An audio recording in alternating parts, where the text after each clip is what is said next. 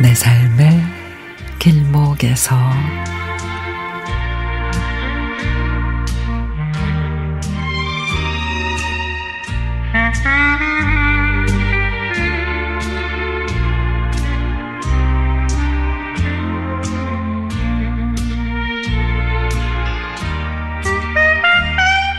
제 친구 중에 영숙이라는 이름이 두 명이 있습니다.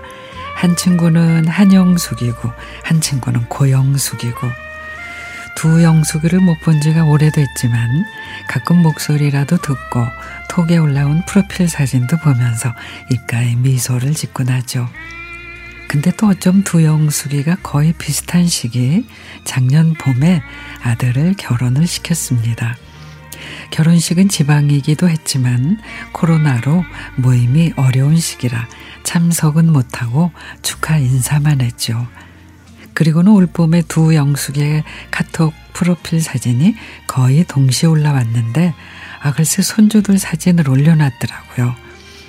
고영숙이는 며느리가 혼수를 미리 장만해 온 덕분에 손주를 빨리 낳아서 백일 사진으로 동네방네 떠들썩하고 또 한영숙이도 손주 사진을 떡하니 올려놓은 겁니다.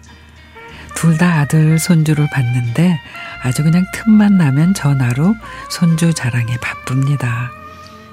고영숙 친구는 남편이랑 조그만 식당을 운영하는데 손주 생각에 힘든 줄도 모른다면서 자식 키울 때는 이렇게 이쁜 줄 몰랐다고. 그리고 또한 영숙 친구는 갱년기로 우울증이 살짝 왔었는데 같은 아파트에 사는 손주 덕분에 매일매일이 너무 행복하다고.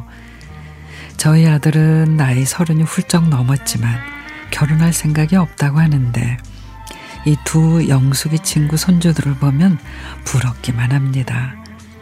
얼마 전에는 한영숙 친구랑 점심 약속을 했는데 갑자기 약속을 취소하는 거예요.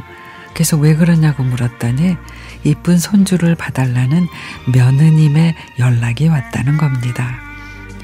저는 맨날 손주 봐달라고 그래도 좋으니 어서 우리 아들이 결혼도 하고 손주도 볼 수 있게 해줬으면 좋겠습니다.